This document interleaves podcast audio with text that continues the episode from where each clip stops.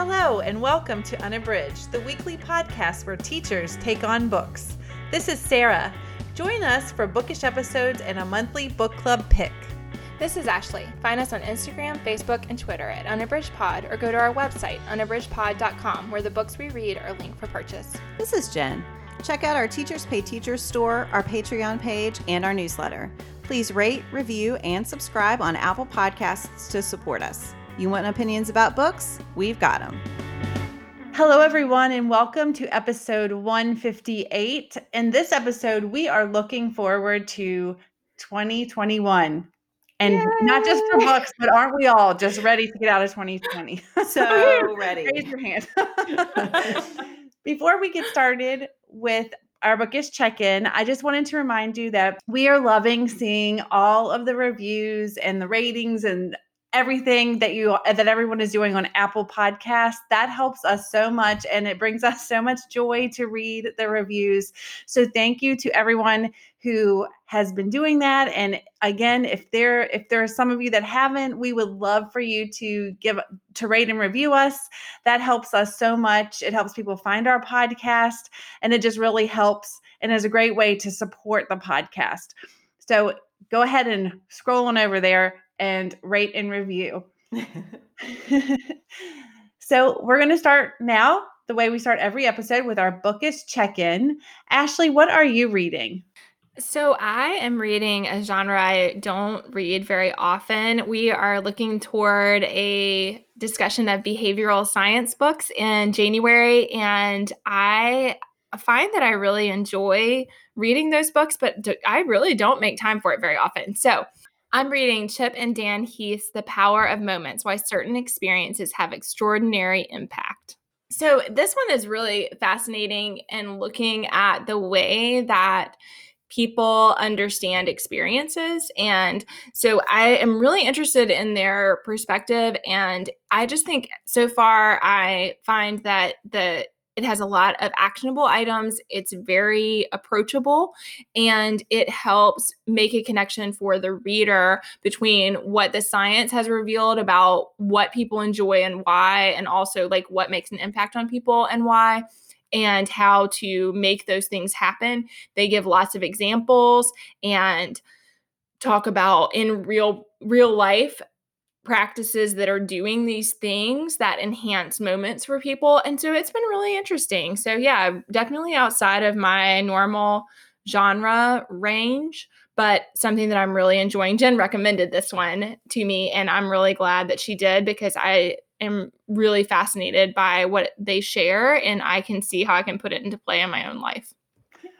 That sounds really good. It is really good. I'm so glad you're liking it. And I can I just say I love that they are brothers and that they write together. I think it's the sweetest thing ever. So I, I like that too. That's awesome. Jen, what are you reading? So I am reading one, Sarah, that you have talked about before. I am reading Kate Stayman London's One to Watch. And I picked it up. I'm in the midst of grading research essays. So I really should have waited because I started reading it last night and I just really want to read that instead of grading right now, which is not good for my self discipline. But it is great. I don't want to say a ton about it because Sarah's talked about it, but it is about a plus size fashion blogger, Bea. Schumacher, who ha- has not been able to find love. So she has this relationship that turns out to be pretty toxic.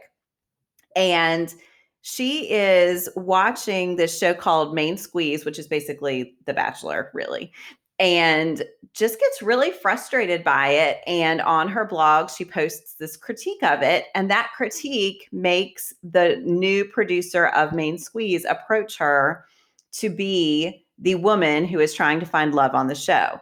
And Bea knows that it's a risk because she knows that she is going to be acting out a lot of the trauma that she's had in her dating life in front of the nation.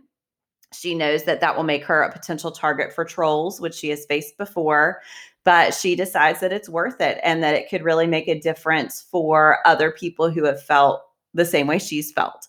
So I am just at the part where she has met the 25 bachelors which is kind of a horrifying scene. so I'm, um, I am a little traumatized right now. but I it is so compellingly told. It's a multi-genre book, so there are blogs in it, there are text conversations, there are email conversations. I just am really, really loving it. So that is one to watch by Kate Stayman London. I really enjoyed that one so much. I really want to read that. I will. I need to join you all on that one. It sounds Yeah. great. It's really good so far. Um, yeah, I'm going to try to wait and be a good teacher and do what I'm supposed to do first before I devour the rest of it. But so, Sarah, what are you reading? So, like Ashley, I am reading for our behavioral science goal setting episode that's coming in January. And also, like Ashley, I don't typically read these types of books because they often make me feel very anxious because I, I feel like it. Like even though the book isn't doing it, but in my mind it's pointing out things where I'm failing, and then I get really overwhelmed.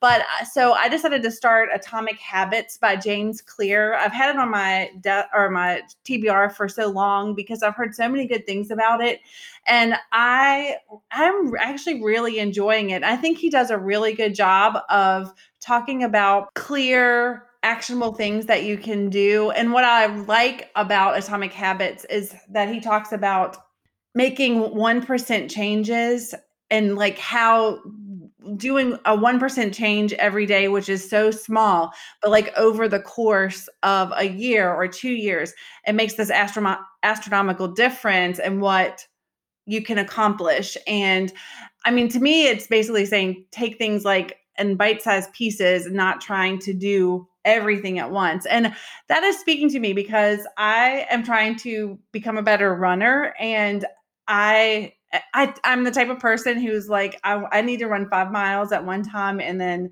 I I can't do it, and I stop. So I'm like, I'm gonna just try to run one mile every day, and then gradually increase. And so it's working for me, and my running's getting better. And I just think that I, I like this feels manageable. The, the tips that Mhm. he gives feels really manageable. So I'm really enjoying it, and I'm excited to read the rest. Yeah, that sounds great, Sarah. I think you might appreciate the power of moments if you want to follow with the that style of book because I it sounds like it could, would complement really nicely. Yeah, when you were talking about it, I thought that seemed similar, like a similar philosophy. So Yeah, like small changes that Mhm. make a big impact. Mhm. yes.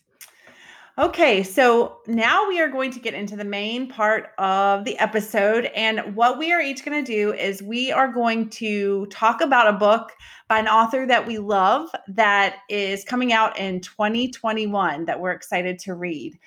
Jen, do you want to start us off? Sure. So I am, I don't know that I can describe how excited I am about this book. This is John Green's The Anthropocene Reviewed. It is coming out on May 18th. And we have talked often on the podcast about how much we all love John Green.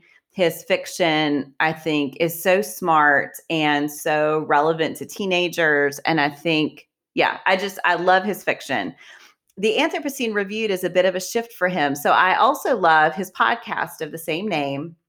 I actually used it in class today as an example of a podcast with a single voice. So in that podcast, he takes just these random topics from what he says is the human centered world and he reviews them on a five star scale. So the one I played for my students today was about Kentucky bluegrass, like the actual grass and he has had some wait there's one about auld lang syne there's one about potatoes. There's one about this soccer team in england. And he as he does with on his youtube channel with his brother hank he'll research these topics but he comes at them from these really interesting angles.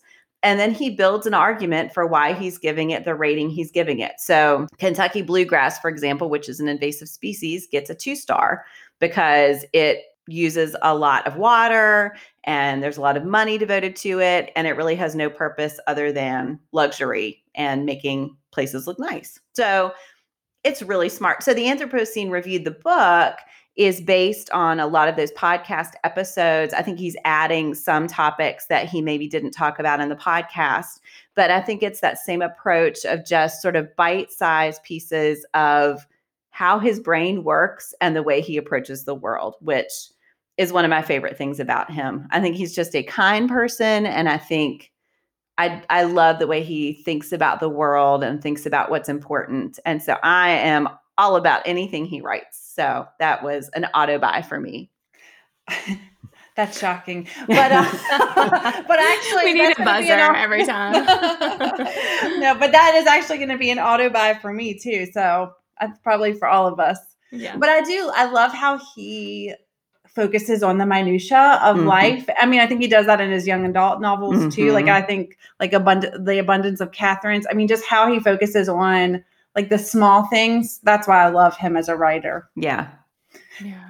I yeah, think. I feel like he has just really great insights into mm-hmm. what makes people tick. Also, like I could just listen to him talk all day. I mean, yeah. I think he's just a really fascinating person with such interesting perspectives on things, mm-hmm. but I also like how he lives out loud. Like he yeah. is willing to share his very interior self mm-hmm.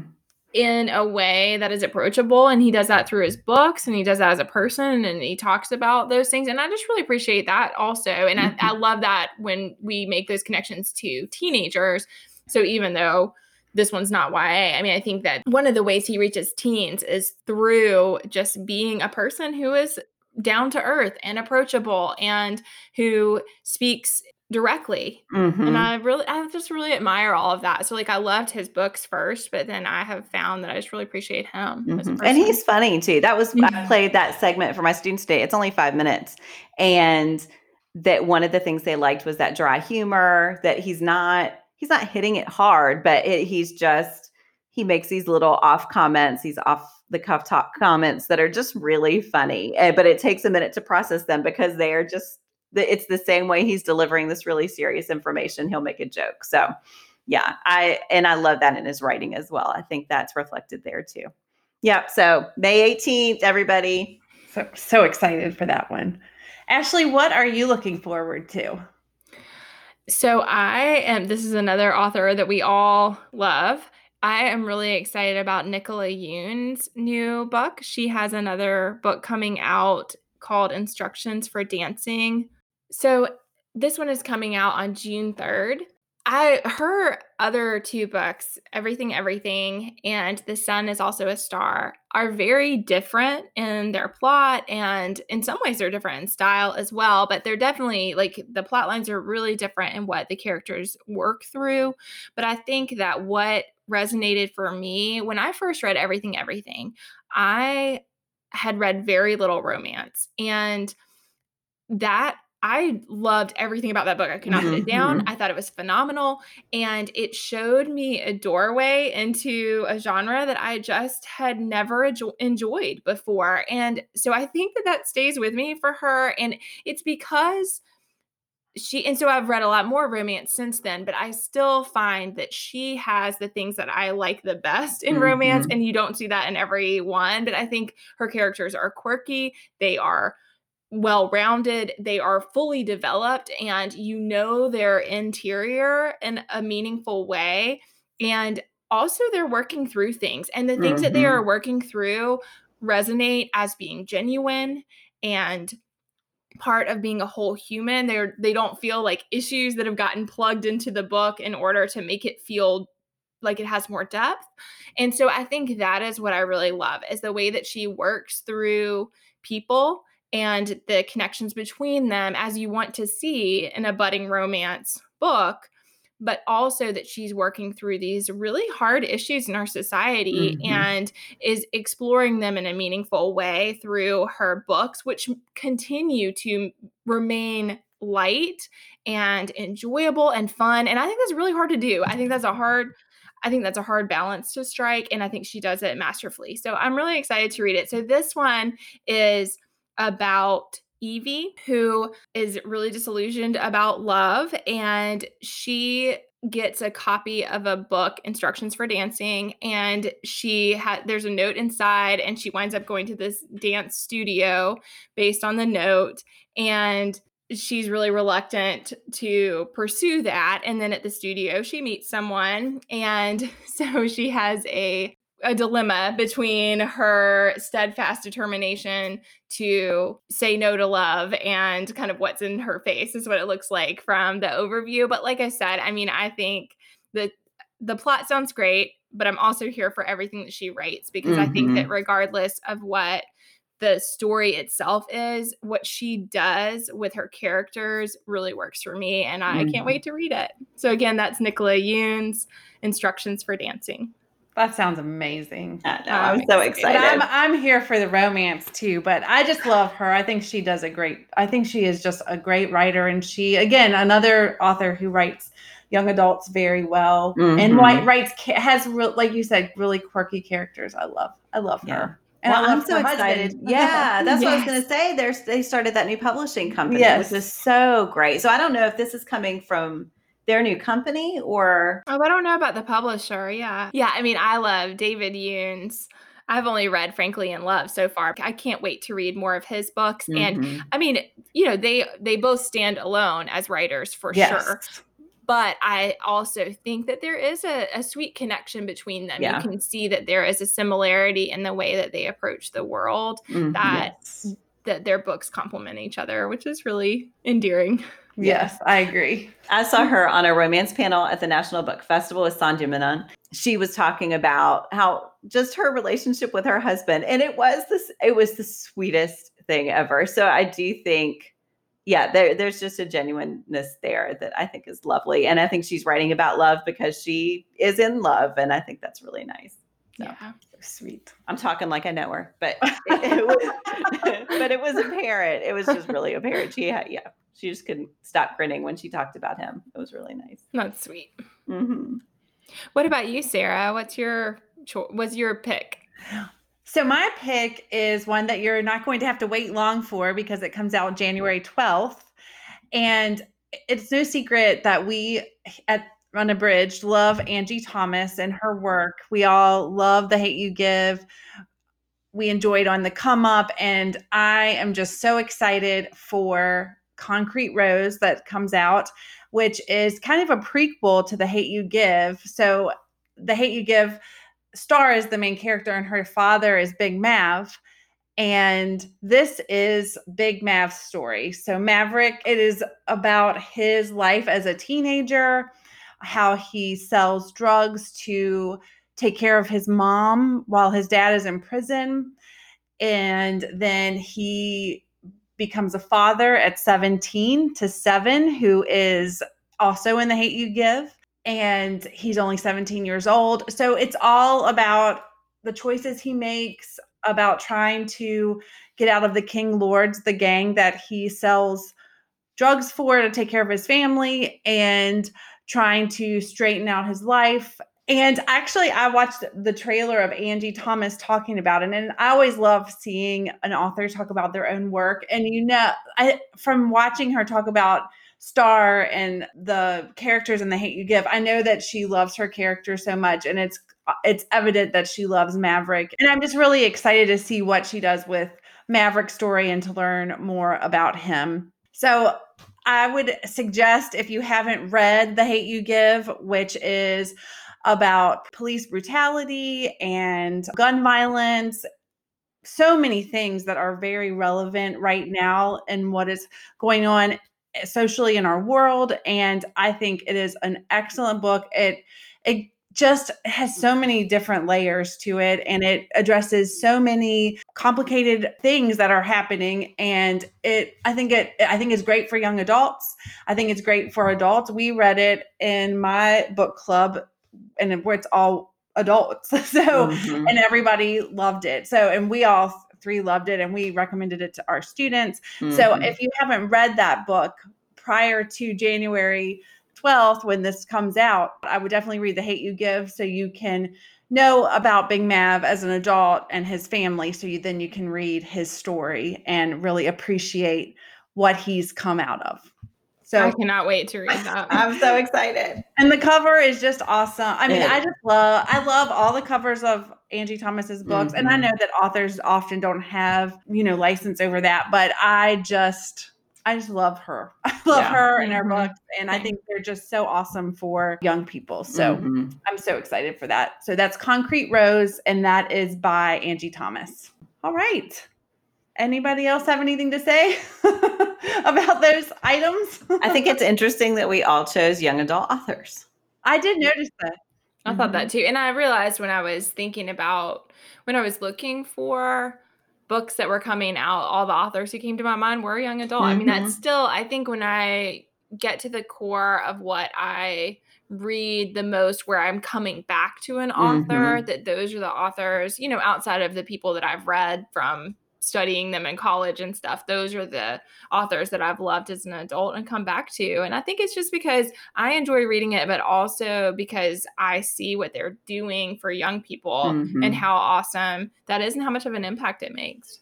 Yeah. Well, and it's just so the authors that we have are just showing, like, I think that what is present now for kids that wasn't present when I was in middle school and high school is that you can find yourself. Authors are doing such a Mhm. great job of representing all kinds of kids and all kinds of social situations, and you can find yourself in a book. And I think that's what's so powerful. And I, I mean, it's interesting that we all chose young adult, but I'm not surprised because Yeah. we all love kids and we all love teaching. And at our core, we're teachers. And when I think about the auto buy authors that I have, almost all of them are young adults, Mhm. young adult writers, because that is, I'm always looking at through the lens of being a teacher because that's what I Mhm. love. Yeah. Yeah. Yeah. And those are the ones I get the most excited about for Yeah. sure. Mhm. All right. We're going to end the way we end every episode with our Give Me One. And today's Give Me One is what is a memorable present that you received from Santa as a child? Ashley, what is your present? So this one was one that the unabridged ambassadors listed as an option. And as soon as I saw the topic, I thought of this item. And it was when I was very young. I was given a doll. And oh. I think the thing I remember, I, I am not, I was not a doll lover. I am not a doll lover.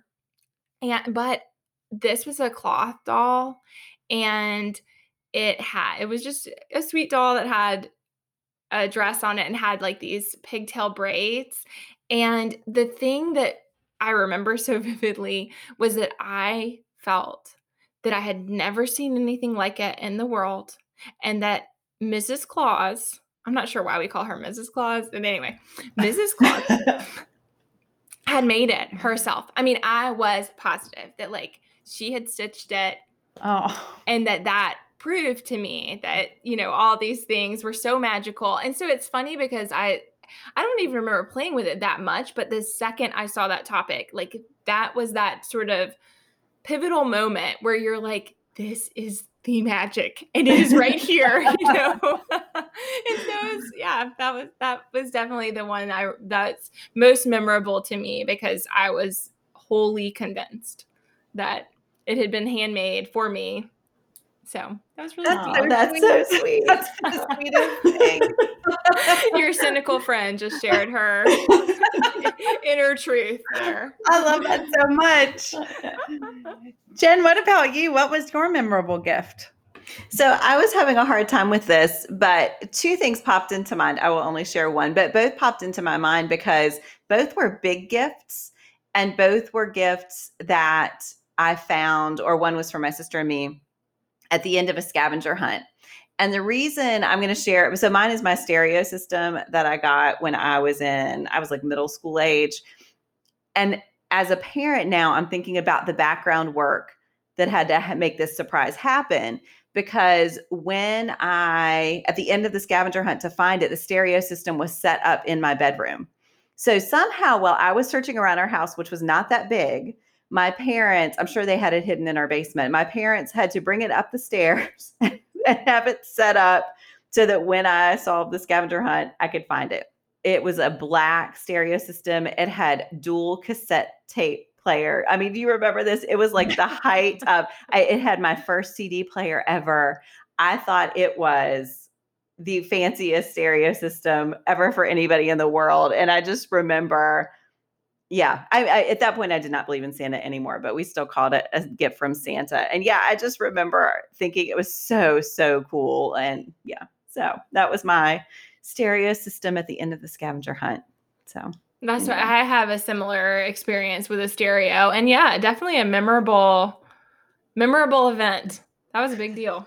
It's so funny because I think now if I showed it to my boys, what they would think because it was huge and it had like the cabinet part under it. It had the glass door that you had the pressure open, you know, you uh-huh. pushed in and then it popped out. And I thought that was amazing. It was that fake wood. I mean, it was, it was, yes, it was not that fancy, but I can't even imagine what my boys would think. They probably, yeah, I'm sure they've never seen anything like it, but. I was right. just thinking, I'm not sure that my kids have ever seen a cassette tape because I mean they're and I mean I remember listening to the radio. My best friend and I we would sit at the radio with our fingers like uh-huh. ready to pirate that music from the radio to record it. oh my gosh. And it was yes. such terrible quality, but we were like, we got it, we got it. and it had a little antenna on the back, the little wire antenna that I was constantly trying to move so the reception would be slightly better. Yeah, it, there it was, was work. And there was joy in the yeah. work and in the struggle to get it. I do think about that sometimes because we listen to a lot of music in our house and just, you know, now we say we call Alexa Echo, hey Echo, play whatever. And then boom, the song the song plays. And on the one hand, that is really cool. And on the mm-hmm. other hand, it was, there was something really gratifying about listening for three hours to get that mm-hmm. one song that you were waiting for to come on the radio. I mean, there, yeah. And the or when you wanted to rewind to re-listen to the song, and you were trying to rewind to the exact beginning of the song.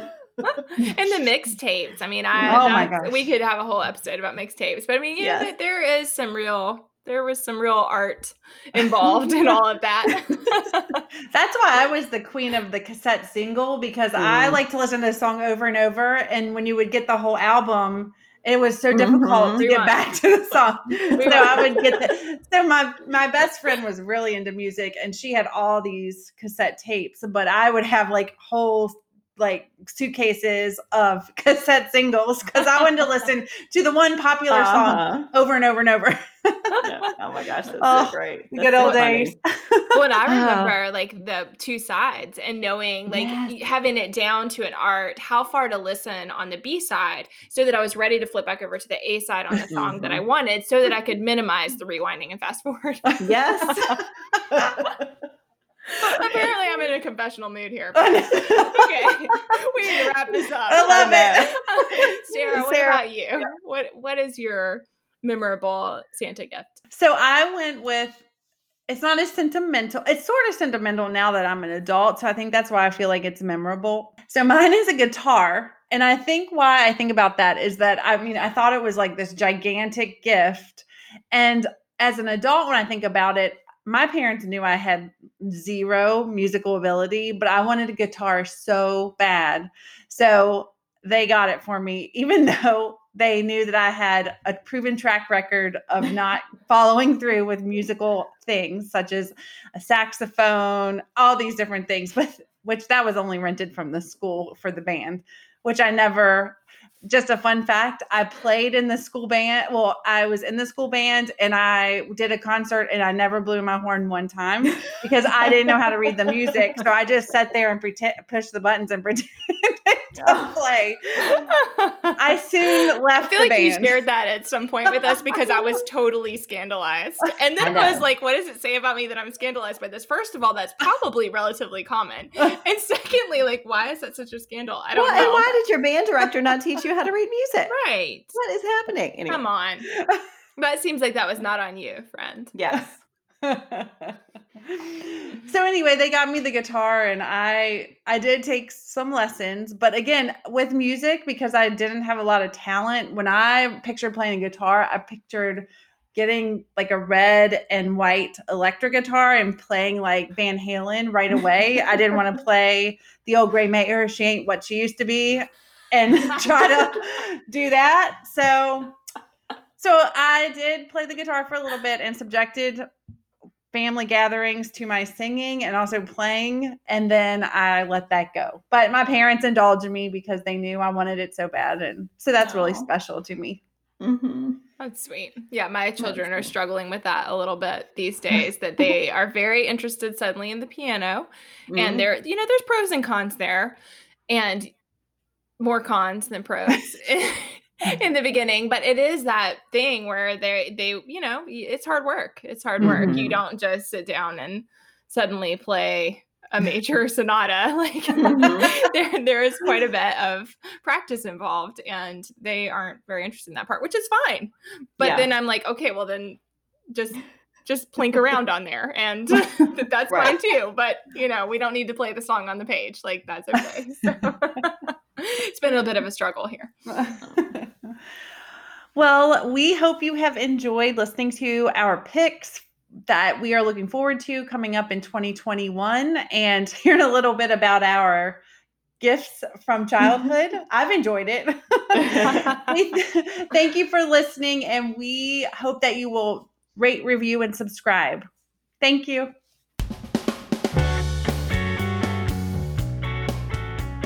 Do you have comments or opinions about what you heard today? We'd love to hear them. you can find us on instagram facebook and twitter at unabridged pod or on the web at unabridgedpod.com for a list of ways to support us We'd like to thank Jared Featherstone, who composed our theme music, Strings of Light, and Katie Amy of Amy Photography, our podcast photographer. Thanks for listening to Unabridged.